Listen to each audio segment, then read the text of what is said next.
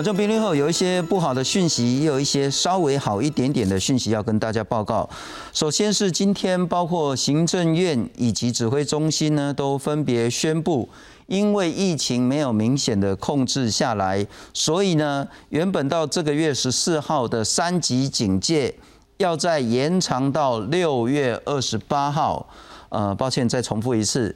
三级警戒的状态原本是到六月十四号为止，不过今天行政院跟指挥中心都分别宣布，三级警戒要延长到六月二十八号。那因此接下来有非常多的讯息要请大家一定要帮忙。第一个是端午节，下礼拜一呢就是端午节，那五六日一呢都是连假，请大家不要返乡，不要群聚。有一句话，也许讲的还不错了哈。只要我们能守住端午节，我们才可以有中秋节了哈。拜托，一定要守住。再接下来呢，就是比较好一点点的讯息是。本土新增案例呢，今天是两百一十一例，当然还是很多，不过相较前几天呢是有稍微下降。不过陈时中部长也讲得很清楚，大家欢喜免收贵头炸了哈，因为呢也有可能是昨天前天这两天呢筛检量稍微少一点点。那不过是不是？第二波的感染疫情呢，有稍微控制，这个可能要再等一下来好好讨论。那二十六个新增死亡案例，相较前两天呢，也有些幅的下降，不过这个死亡人数还是很多。今天我们会特别谈到是，包括在苗栗移工群聚的危机，以及在新北市、台北市的长照机构的危机怎么解决。另外一个，如果家里面呢有。高三要升大学的同学的话呢，以及家长，请你务必注意，原本预定在七月三号到七月五号大学入学的指定科目考试呢，延后到七月二十八号礼拜三到七月三十号礼拜五这三天来举行。大学指考原本是七月三号要登场，不过也因为整个三级警戒的延后，所以要延到七月二十八号礼拜三才登场。今天再来好好谈一下相关的疫情以及现在的疫情的相对工作。介绍现场的来宾，前台大感染科的医师林世碧林医师，你好。呃，新中好，各位观众大家好。那我们待会会跟指挥中心的专家小组委员李炳义李医师以及苗栗县议员曾文学来去做连线。不过我们先来看看今天。呢？行政院宣布三级管制继续延长。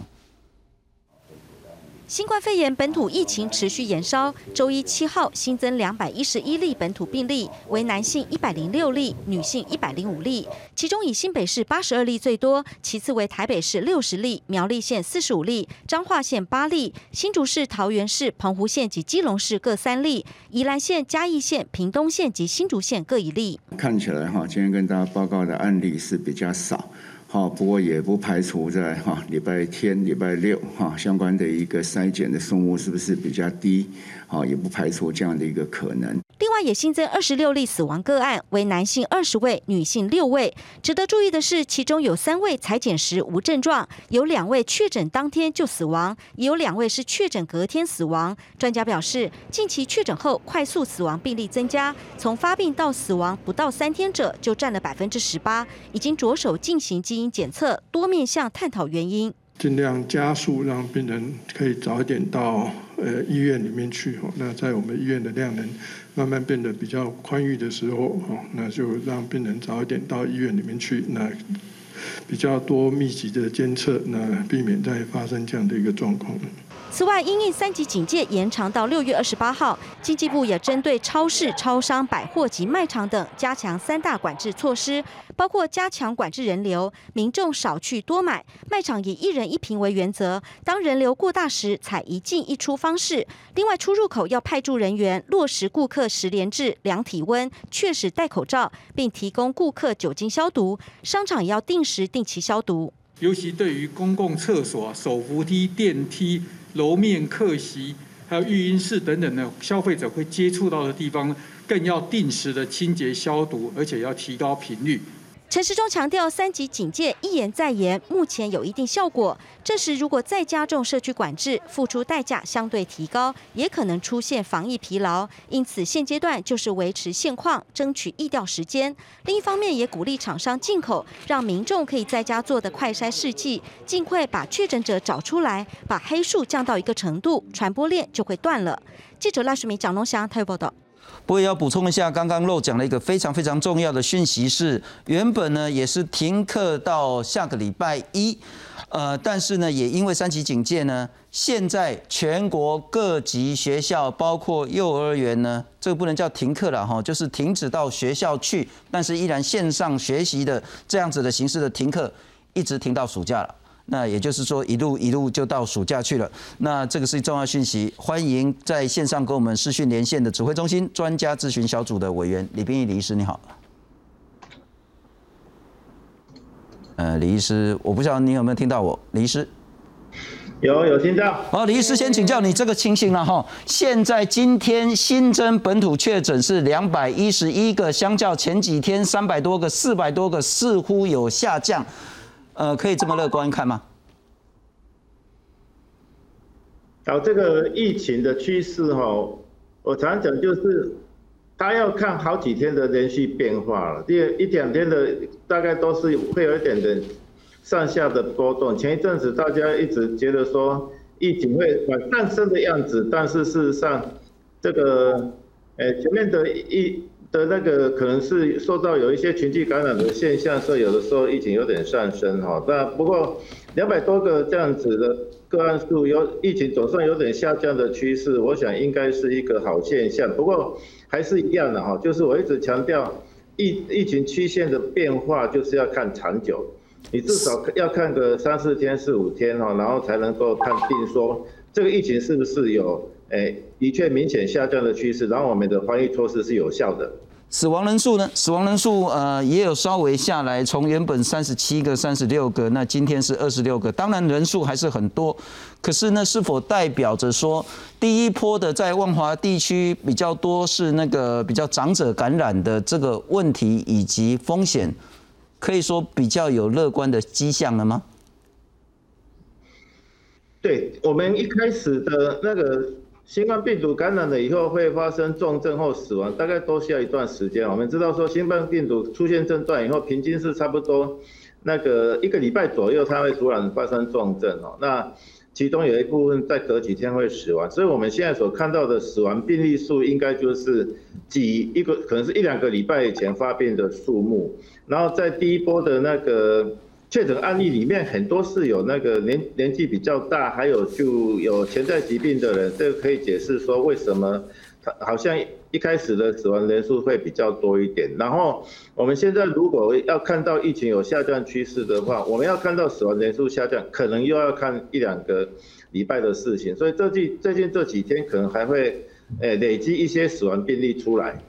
是，那李医师，我再请教你，从五月十五号双北地区升级三级警戒，以及五月十九号全国升级三级警戒，到现在大概就是三个多礼拜了。那很多民众想关心的是说，这一种三级警戒的形式，以及学生们停课的形式，是否对疫情真的有非常明显的帮助？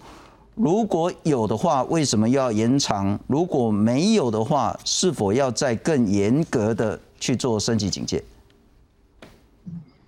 对，我想我们土土壤要宣布要那个延长三级警戒的话，主要还是看前一阵子的疫情变化，好像是到一个高原期，一直没有很有效的下降啊。那不过就是说，未来是不是会继续下降，是值得观察的。虽然说，我想指挥中心他是说要延长到月底哈，但是。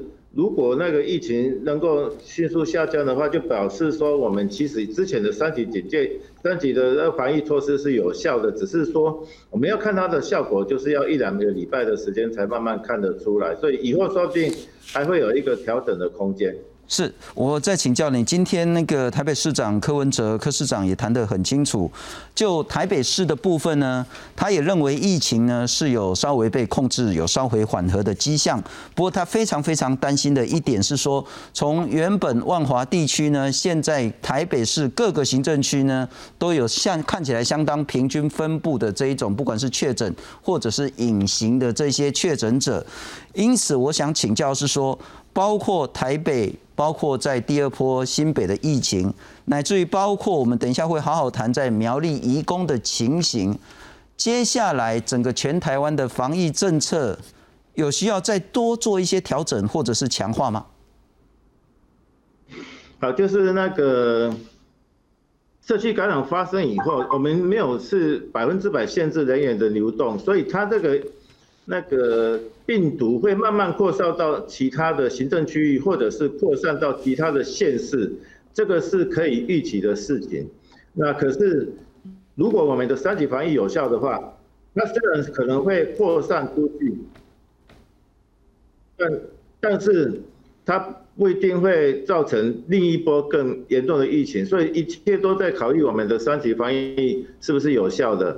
然后，如果是那个现在的话，因为疫情有一阵子确诊数目没有下降，其实指挥中心已经有明确的指令说要稍稍微加强一下三级防疫的某些措施了。那我们希望说这些措施有效的话，即使这些病例有扩散到其他行政区域或其他县市，大概也不至于说会爆。其他更大一波的一个感染是，我想请教一下李医师，针对长照机构的部分，您会很担心整个疫情会再往下往严重的地方发展吗？长照机构没有听清楚。呃，李医师，我再重复一次，呃，包括说先前台北市在信义区的长照机构，那我们之前得到信息是至少已经有七个长者已经不幸过世，然后后来又传出来在新北市土城地区的长照机构也有三四十名的这些民众确诊的情形，那现在也看到其他的县市也有类似的状况，长照的危机，我们目前可以说有效的控制住吗？对，长照机构的确是一个需要特别注意，因为它不仅是很容易传染病毒，而且它的那个万一发生疾病的时候，重症跟死亡的比例是比较高。所以在先前我们在决定疫苗政策的时候，就已经把这个七十五岁的老人家还有那个长照机构，哎，住民跟工作人员他的优先顺序提前了，就是说这个是在国外的一个社区感染发生的时候都发生的一个事情。那肠道机构是不是能够有效控制，就考验我们这些肠道机构的感染管制措施。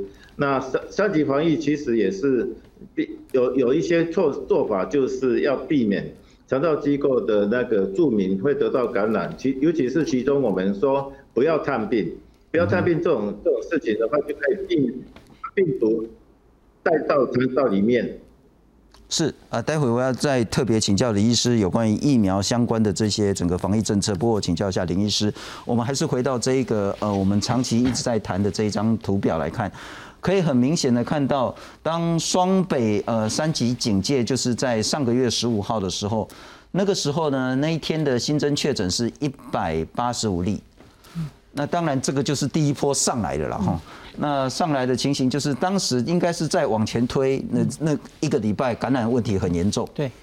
可是那个时候还没有出现死亡案例。嗯。因为死亡是更后期的，可能要再往后一两个礼拜。嗯。所以我们看到大概是从二十号、二十二号陆陆续续就会有一个、两个、六个、十一个、二十几个上来了。那我们可以看到说，从十五号、十六号、十七号，大概就是五百多个、五百多个这样增加。在先前上个礼拜的时候，我们看到，哎，好像五月二十八号那时候有下来，我们其实有一点乐观，但很显然又上去了。那上去的情形呢，到底是因为什么行政流程被解决掉了，所以那个之前塞车的现在爆出来？还是说真的有第二波的感染？目前也没有非常明确的讯息。不过今天我们看到两百一十一个，依照之前的经验以及刚刚李医师也讲得很清楚，没华黑熊炸了哈。嗯。但是确实是看起来比较好，但是不要高兴的太早。你如何解读现在？包括今天新增两百一十一，以及死亡案例从两天前三七三六降到二十六。先从这个一样，你说的很对，我觉得高兴五秒就好了。而且今天的二一一，其实部长自己都有说，他有点担心，是不是因为昨天前天是假日，所以 PCR 做的比较少。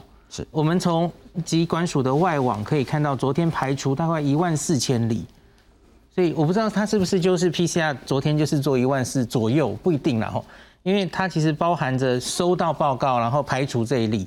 我们前几天看到，因为所谓的校正回归。的问题哈，有时候一天可以清四万例，所以它它不是代表那一天做了多少了。所以我觉得，既然现在部长说今天开始校正回归的问题基本上解决，是，所以我觉得应该要开始公布一个东西，叫做 PCR 阳性率。我讲很久了，因为你就可以平均七日平均的 PCR 阳性率，然后你可以平均掉有一些假日做的比较少。然后有时候做的比较多，然后去掉这个影响，大概看一下我们的阳性率到底是高是低，然后变化是多少，是这可以多一个参考值了。是。那另外就很多人说这两天其实因为台北就是下雨嘛，呃淹大水，所以你要大家出来筛检。也可能比较少人嘛，所以我觉得这两天也许真的有个特别状况。我们看到这个二一一，不要太高兴。是是是，要继续观察。换句话说，还是要真正非常严格的遵守三级警戒的相关规定。特别是呢，在上个礼拜，包括新北市、台北市也特别呼吁大家，菜市场。还有这些卖场呢，真的不要群聚啊！当然，这时候我理解了哈，大家唔通过去安尼一里买买就这物件，啊，要登去厝的一些团聚。那接下来我们要谈谈在苗栗移工群聚的这个问题。到目前为止，在苗栗的包括金源、超丰、智邦这三家科技厂呢，已经有超过两百六十五个人确诊，这包括大部分都是外籍移工的情形。我们现在透过对整个状况还算蛮了解的，苗栗县县议员曾文学曾议员，您在现场。是好。先请教，主持人好。第一个，呃，谢谢谢谢文学。第一个，呃，状况有没有被控制住？第二个，现在这些外籍移工，特别是刚三家厂商的外籍移工们，全部都是停工的情形，但有受到比较好的，不管叫照顾也好，或者是防疫措施的安置也好，两个问题先请教。现在的状况其实有被全数一人一室做隔离的，只有金源店这个最一开始爆发，也是目前数字最多的这个厂商。那目前呢，今天下午的县府的记者会是有说明说，苗栗县全县所有的义工。现在开始，除了上下班的移动之外，都不能够离开宿舍。那上下班的移动呢，会由公司提供交通接送。那日常生活的所有的采买，都是由呃宿舍的管理人来代来代理。所以呢，现在的状况就会变成是最重灾区的这家公司的所有的移工，虽然都做过筛检了，然后呃阳性的也找出来，但是因为阴性的会有伪阴性的问题，也避免交叉感染，他们就做了把全部的人分散到各县市各单位去做一人一室独立。卫浴的这个处置，那这部分呢，应该是能够在公司内是能够做到控制。那全县的义工也因为今天的这个比较强硬的命令，所有的人都只能够在宿舍跟公司之间移动。所以一旦呃如果还是有彼此感染状况的话，那至少是会在。已经可以做分仓分流，或者是做一定程度控管的宿舍以及公司里面，这个框列的范围就会比较小。那再来是，其实比较让人担心的是，假如在这之前已经有跟本国籍的劳工做了交叉感染之后，虽然说很多公司已经有做了快筛，可是呢，呃，毕竟快筛还是会有伪阴性的问题。那目前其实已经有陆续听到说，这个快筛阴性之后。但是已经有症状产生了，那后续是不是有可能这个伪阴性的案例转阳之后，然后让社区再有一波的感染？这是未来要值得密切关注的。是文秀在请教你，就是说，当然今天指挥中心也谈到说，如果真的需要一人一室隔离的话，那么会有依照这些防疫相关规定，每一个人可以补助一千块一天的这个住宿的补助。但我想请教。呃，移工的住宿环境可能大家比较关心，真的有可能移工们在宿舍里可以做到有效的隔离吗？这个其实是让人非常呃担忧的一件事情啊。那其实今天还有收到消息是，如果我们一般平常住住住这个防疫旅馆的话，其实是要负担费用的。那移工因为配合公司的政策，被移到防疫旅馆里面去。那如果他们必须要负担很多天的这个费用的话，其实相对是非常高昂。即使劳动部今天有说会做部分的补贴，那但是对移工来说，这个费用这么多天加起来。其实是相当高的。那现在呢？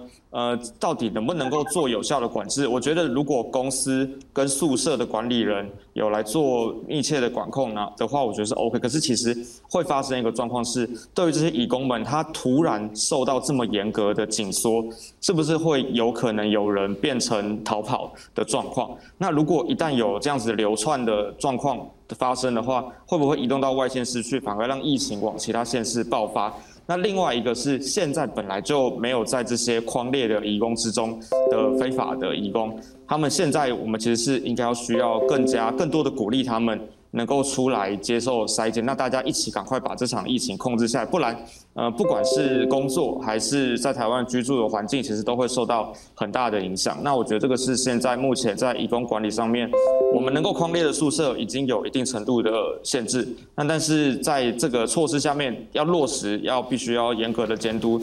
那同时，呃，这些在外面的黑数是要赶快尽快的请他们。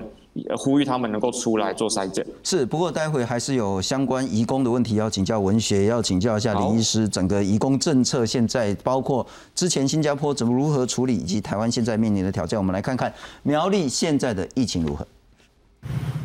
周一一大早前往金源电子的道路排了长长的机车队，这些全部都是准备上班的金源电子员工。不过门口警卫必须一一扫描员工证件才能放行。金源电子爆发移工宿舍群聚事件，经过停工四十八小时，全场大清消后，六号晚间已经复工。不过，除了外籍移工全面停止上班，本国籍员工也要分流上班。对，我们分三组，就两天两天两天，就是一天两组上班。苗栗县七号新增确诊个案有四十五例，其中金源电子增加四十四例，超丰电子增加一例。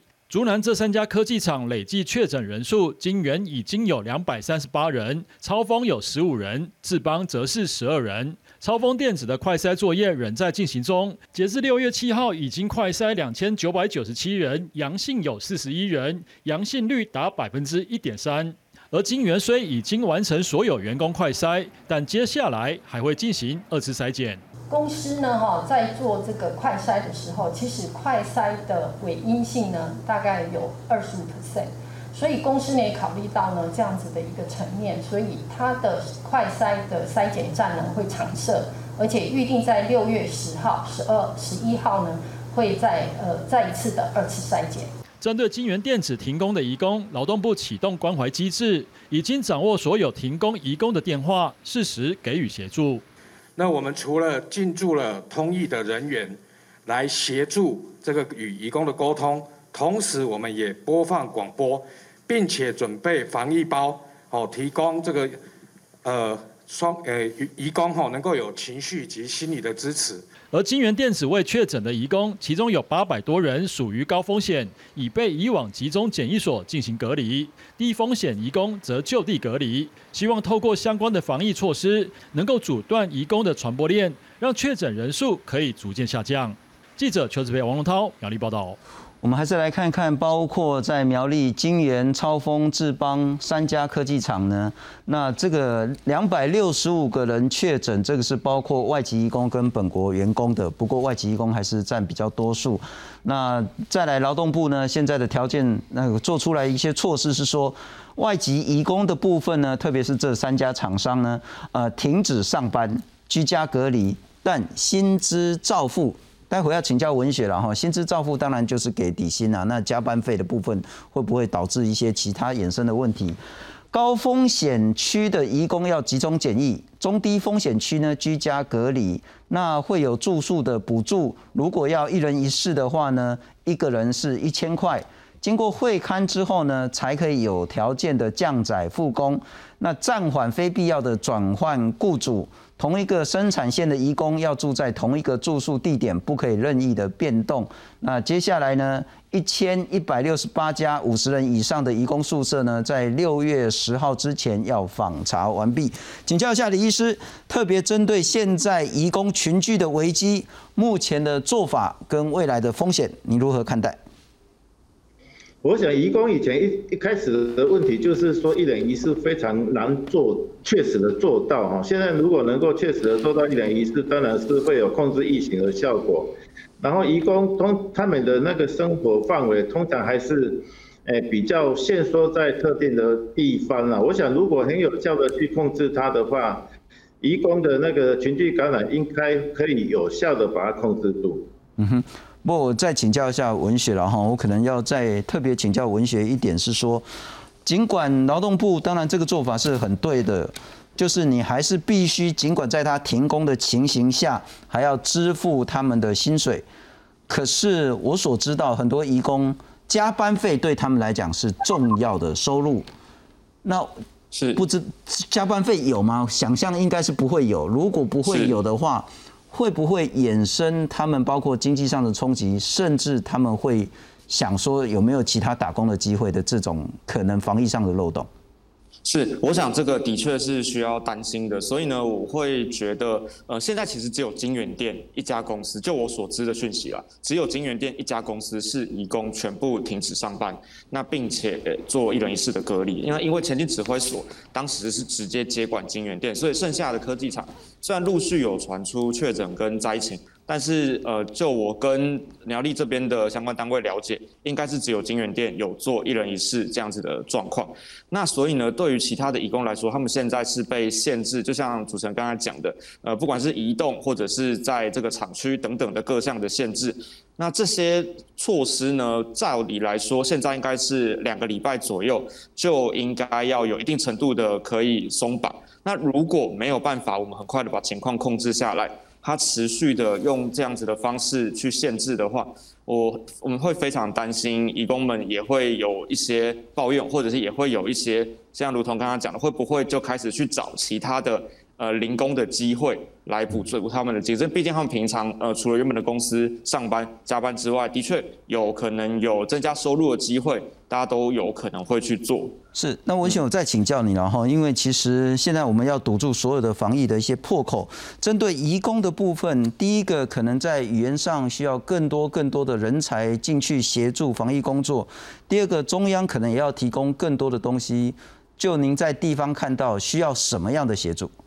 是，其实我觉得第一个语言的协助都一直都非常缺乏。那我们的很多的像桃园市，他们在这方面做的不错。桃园市的每天的议调大概都有六七种语言，那甚至是其他们平常对于移工的政策都相当的完整。但是在苗栗的部分呢，我们可以看到在做议调足迹的时候，都拖了非常的多天。那虽然大家都全力的赶工，但是因为不同国籍的语言。跟对疫情状况的理解不同，所以呢有非常多这样子的状况。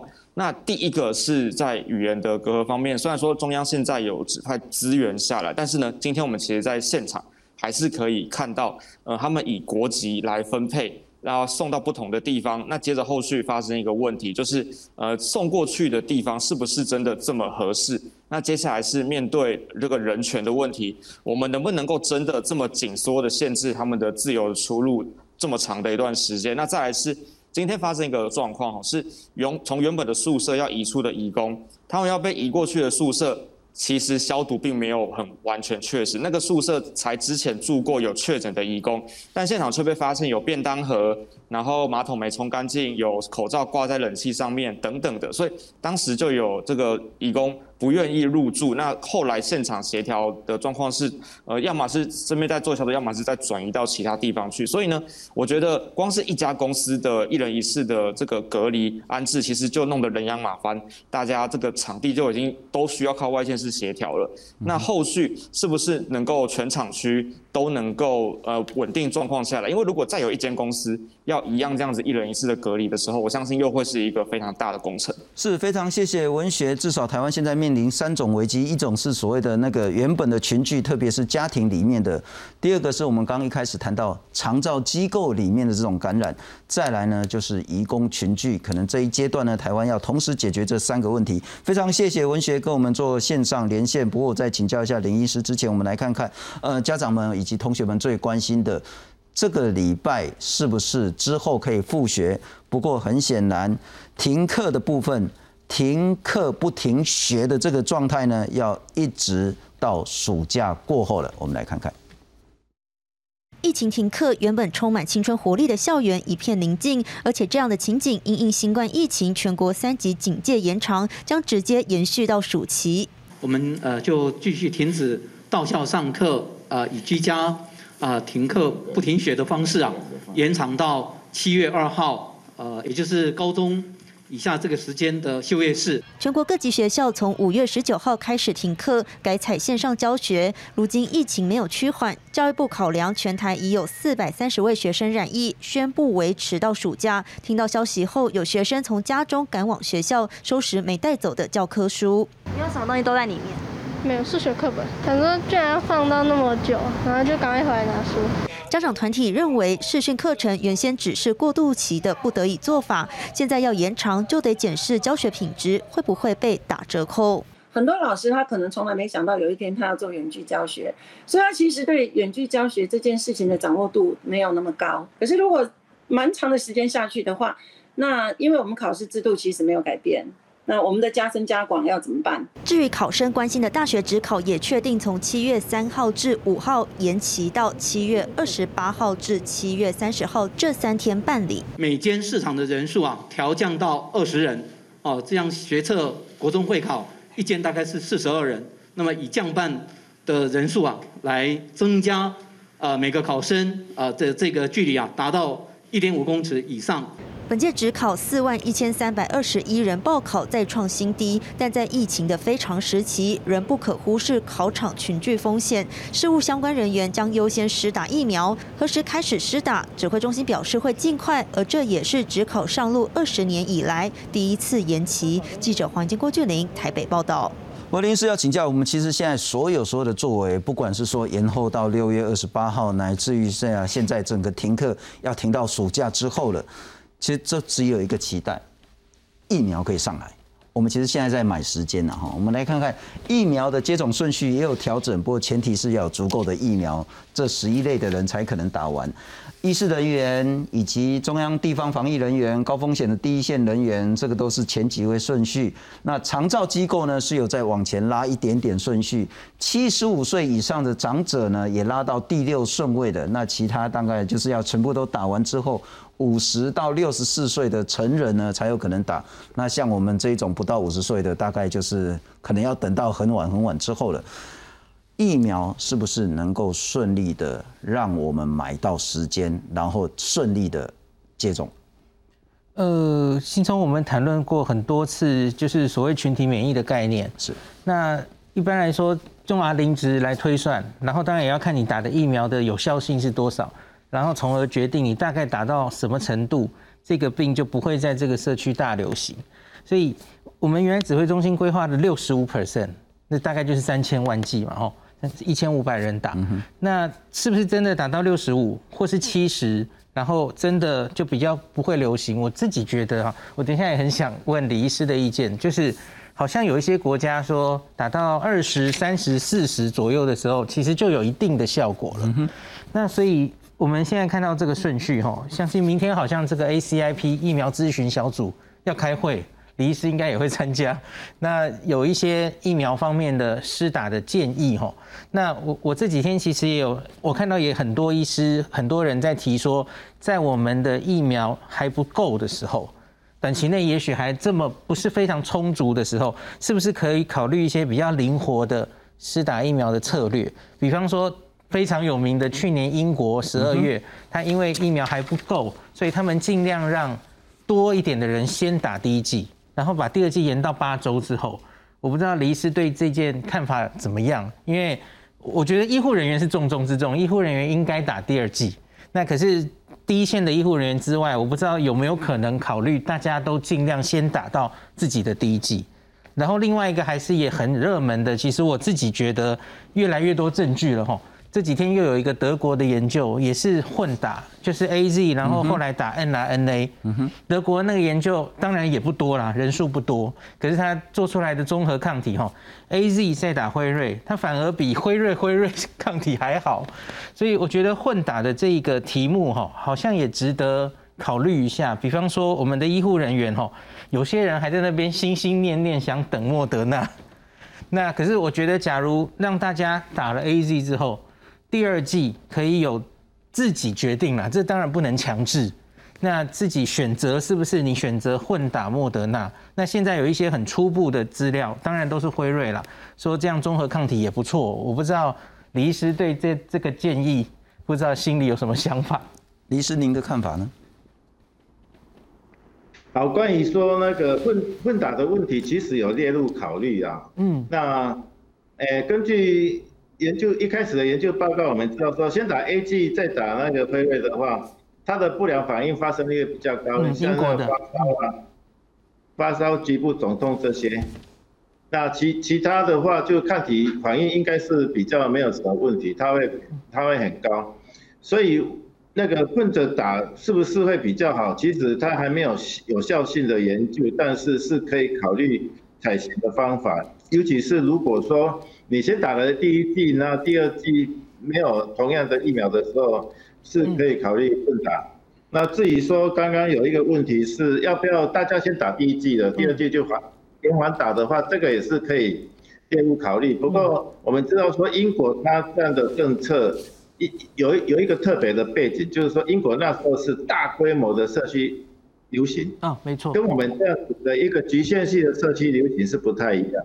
大规模社区流行的时候，他就觉得说这样打一剂的效果不是很不是能够达到很理想，但是他所有的人打了以后，A G 疫苗可能就是会有几十 percent 的保护效果，那第二剂顶多再增加个十几二十 percent，可能增加不是很多，就干脆让大家都打第一剂。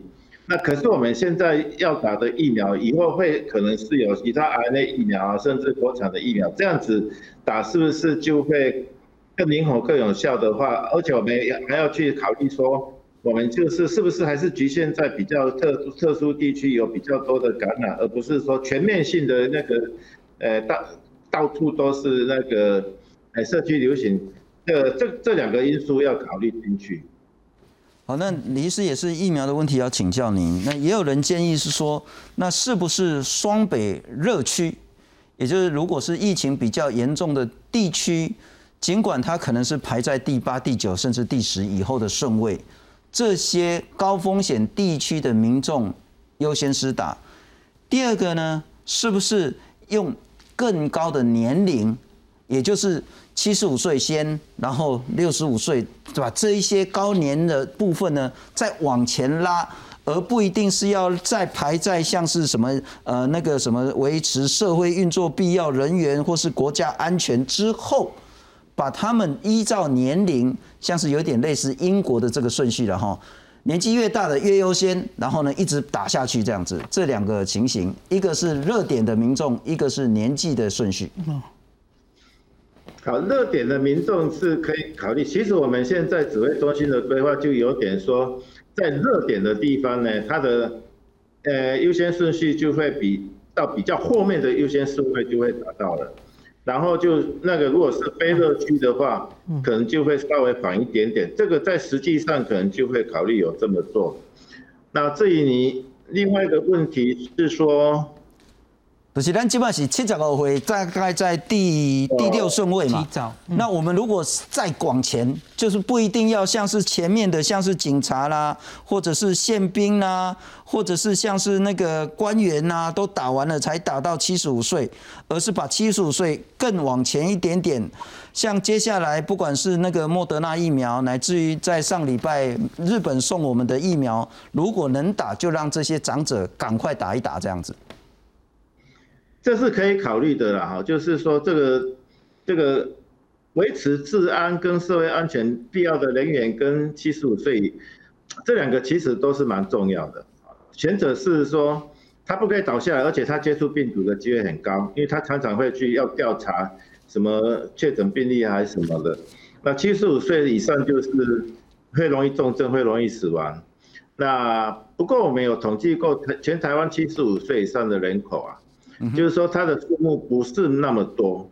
所以它它的它施打的顺序，它施打的时间应该就是跟它前面一个顺月差不多了，所以这个大概不是不是一个很重要的问题，比较重要是六十五到七十五之间呢，这个他们其实也是高危险群，可是那个族群蛮大，我记得好几百万，嗯，两百万，六十五到六十五到七十五，那我们现在的疫苗供应还没有办法马上就达到这个族群，就是我们希望疫苗的供应越快，就比较。会避免到这种困扰。我们现在是在困难中抉择，然后各在各种高危险群中去调出一个最适当的、可能看起来最理想的方案。我我不知道这样有没有帮助。就是如果是六十五岁以上，而很明显在这一波是高风险的死亡因子的话。我不晓得，就你们专业是不是包括是高血压的部分、心血管疾病、糖尿病，或者是糖尿病，也就是你又是六十五岁以上，而是又有明显这种高风险的慢性疾病的人，他把失重的这个顺序再往前捅，可行吗？这个可以考虑啊，就是说，那如果是六十五岁以上，而且有潜在疾病的话，他的确是。比较有比较大的风险会得到重症，他可以考虑往前提。那事实上，我所知啊，就是全台湾有几十个团体都要求要把它优先顺序往前提啊。这个就是非常困难，就大家都希望早一点达到疫苗，但是我们还是有一个优先顺序。我们要考虑到实际的作业，你能不能够去切实的去掌握，呃，六十五岁以上，然后有高又高风险的族群，是不是能够都能够掌握到？哈，这个都是都可以讨论。是非常谢谢李医师了哈。不过我们也特别强调说，其实现在在考虑就是两种人，一种人是这种人呢，如果倒的话，这个国家很难维持。嗯。另外一种人就是说，这种人倒的话呢，医疗资源会被拖垮的，所以这两种一定要把顺序优先到前很前面的情形。不过我们再来看看新北市呢，其实是在这一波的疫情重中之重。刚刚我们也谈到长照的部分，也谈到所谓的重热区的部分，呃，包括侯友谊市长特别希望说，更多更多的民众，特别是在重热区，赶快出来去做筛检，来看看。新北市七号新增八十二例本土病例，比起前一天的一百六十例少了将近一半。市长侯友谊提醒，不能只看数据减少就放松，一定要做最坏打算。也呼吁未在高风险区的市民，不论有无症状，都可以前往筛检。今天我们看到八十二，我们要继续更努力，继续更认真，不然的话，我们的波段可能再压不住的话，可能还会再起来。而上周土城某长照机构爆发群聚感染，有二十五位住民与八名工作人员确诊，十三位 PCR 阴性的住民被安置在板桥某医院。七号上午，卫生局证实有六位检测结果阴转阳，已经安排转往他院治疗。土城长照机构一共有三十九人确诊，一人死亡。所以他们以这个 PCR 阴性，但是是接触者的一个模式去做一人一室分仓分流。当这些长者有出现症状啊，或者在一定的时间内呢，那医院呢比较小心，就会给他们做这个再一次的裁剪。所以这个并不是前面的这个啊误判的问题。面对苗栗发生移工大规模群聚感染，之前中和印刷厂也出现移工群聚感染。新北市一共有九万七千名移工，是全国第三高，雇佣五十名以上。移工的企业就有八十家，未来三天内将完成访视。侯友谊一早也亲自视察移工宿舍，希望企业增加快筛预防机制，以及鼓励移工不外出奖励。是呼吁雇主可以以鼓励代替限制的一个方式哈，让有发放一些奖励金，鼓励我们移工在放假日的时候不要外出啊。所以这个部分还是主要还是由企业这边来做一个指引。新北市每日确诊人数依旧高居全国第一，其中泸州区总确诊人数有两百一十一人，这三天来有明显上升的趋势。为了找出隐藏的无症状确诊者，侯友谊强调，八号会在泸州跟新庄设置两个快筛站，九号也将在淡水跟细致设置快筛站，要透过广筛将隐藏的确诊者找出来。也呼吁中央针对疫情重灾区的新北，能多配发一些疫苗。记者林信庄志成新北市报道。李医师，最重要的问题，您是否认为，包括台北市、包括新北市，只要他是热区的民众，不管你有没有疑似的接触史，不管你有没有疑似的症状，通通都去筛检？我想这样做其实是会有它执行上的困难。第一个就是筛检试剂的供应够不够，第二个是那个它的成本效益啦，就是。就好像说前一阵子台大医院所有员工筛检，结果没有筛出一个，哦，可能会出现这种情形。然后我们也要考虑到说，如果确实有潜伏的病毒在双北地区，那这个病毒呢也不一定会被你筛出来，因为第一个你可能在前湖挤，前湖挤的话，你的快筛会筛不出来，那你筛快筛阴性以后，你以为是没事的，而事实上后来又发病了。那第二个快筛试剂的准确性。毕竟是远不如核酸，它的敏感性呢，可能差不多三分之一到到那个敏感性差不多三分之二到四分之三之间，七八十 percent。然后它的特异性呢，每个试剂的差异很多，二十到八十 percent 都有。那那个就是有有的伪伪阳性非常多哦，做十个其中八个不是，后后来发现用核酸检验不是真的有那个。又有新冠感染，所以我们现在的策略应该还是说，有任何接触史的，不管你有没有症状，或者是疑似接触史的人，然后再过来是有有症状的人，即使你有你你认为只是普通的感冒，那在热区的话，最好要去做筛检。其实我们医院目前就是这种政策，你有呼吸道政策症状的人呢，就会去要求要到那个检疫的的特殊的场所去做检查，因为。现在很多人都以为说啊，这个新冠病毒如果得到的话，应该很严重。那其实这不对哈。第一个就是新冠病毒感染以后，前面一个礼拜就跟一般感冒一样，而且它在发生重症之前，一半或一半以上是没有发烧的哦。所以不要对所有的呼吸道的疾病都那个太轻忽了。是。广泛性的筛检这个是可以讨论，但是我个人是认为说它的那个效益可能不高。林医师。啊。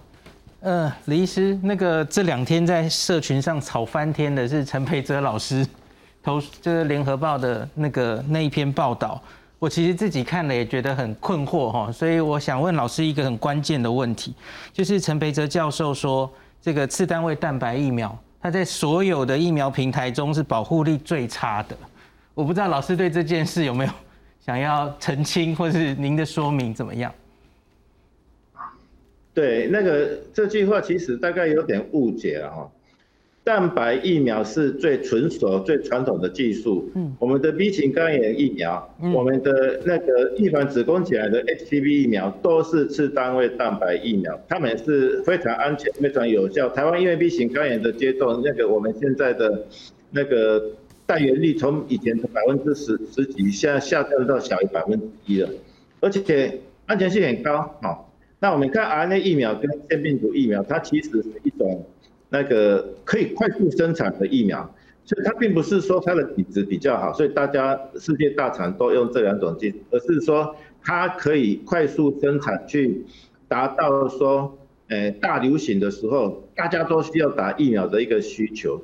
那可是呢，他们就可能会冒着说有可能出现不预期的一个不良反应的风险，像。癌那疫苗，它那个过敏性休克的机会有点增加，然后它好像跟在年轻人跟心肌也是有关。腺病毒疫苗呢，它就是会引起血栓。啊，但是单位蛋白疫苗我们不预期会发生这种事情，因为我们使用它的经验很多了。再来看看说它的保护效果是什么？当然现在的，诶，世界上的蛋白疫苗只有一个 Novavax，Novavax，它的保护效果其实是不错的哈。那我们事实上有看，我至少蛋白疫这三种疫苗，它都有发表过那个第一期或第一期或者有的是第二期的临床实验报告，他们都会至少在动物实验后第一期人体实验，他们都会把打了疫苗以后引起来的抗体反应，去跟痊愈者的血浆去做比较。嗯，那一般来讲，RNA 疫苗它引起来的抗体反应会高于前一者血清对的一个抗体。然后呢，腺病毒疫苗它引起来的那个抗体几乎等于差不多哈，就跟前一者血清的平均值是差不多的。那那个蛋白疫苗。不管是国产的或者是 Novavax，它的实验看起来，它的抗体浓度也是类似 RNA 疫苗，稍高高于前一者血清。嗯，至少从抗体的效价这个这个来看的话，它不会是一个保护力最差的疫苗。嗯，老师，那我想继续问一个，这这最近也是吵很凶的，就是台湾现在准备用扩大第二期。这个扩大第二期四千四千人的这个人数，做完第二期，我们就准备 EUA 的这件事。那我看陈建伟老师其实他他也同意安全性大概 OK 嘛，因为安全性是就是看 FDA 的 guidance，他就说至少要三千人嘛吼，追踪两个月，这个我们符合。